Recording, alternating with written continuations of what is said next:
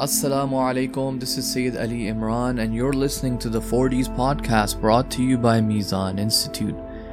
This is episode 85 Dua when reading the Quran. In Hadith number 10, we read from Imam Sadiq alayhi salam, who said that Imam Ali alayhi salam once said that seize the opportunity to make supplications at four times.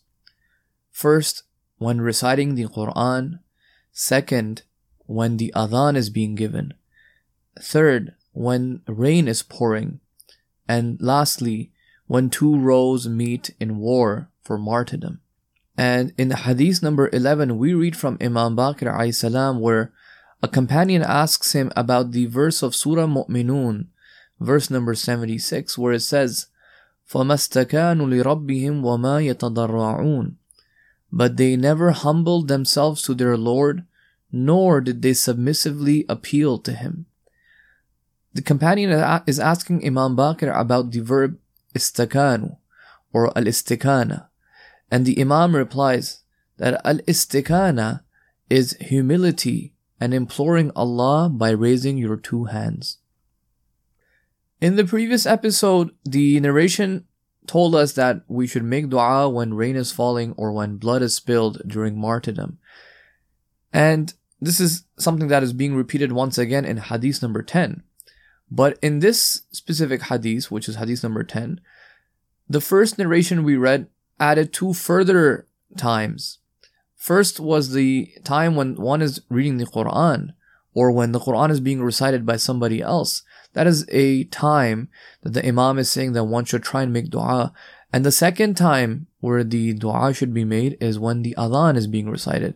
And this implies that when the adhan is being said, that we should try to remain silent and try to have, you know, our focus and attention towards Allah subhanahu wa ta'ala.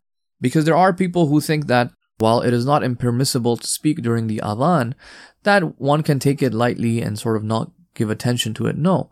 According to this hadith, it is a time where it is a good opportunity for you to make supplications to Allah subhanahu wa ta'ala and Imam Ali is saying to seize this opportunity, do not let it go to waste.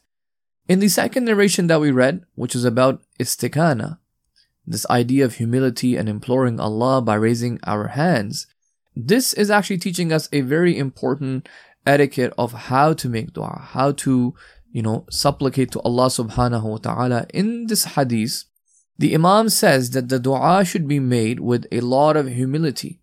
And one should implore Allah in the same way that a beggar who is, you know, hungry, they don't have any food, they don't have any money, just the way that they would ask for food or money. You know, imagine a beggar who is just starving you should come to Allah subhanahu wa ta'ala supplicating in the same manner, meaning imploring to Allah subhanahu wa ta'ala, raising your arms up. And that's why in another similar tradition, Allah subhanahu wa ta'ala says to Musa alayhi salam to raise his arms up in humiliation in his presence. And Allah says, Come to me like a slave who is begging and seeking intercession from his master. When you approach me in this manner, I will have mercy upon you and I am the most noble and most powerful.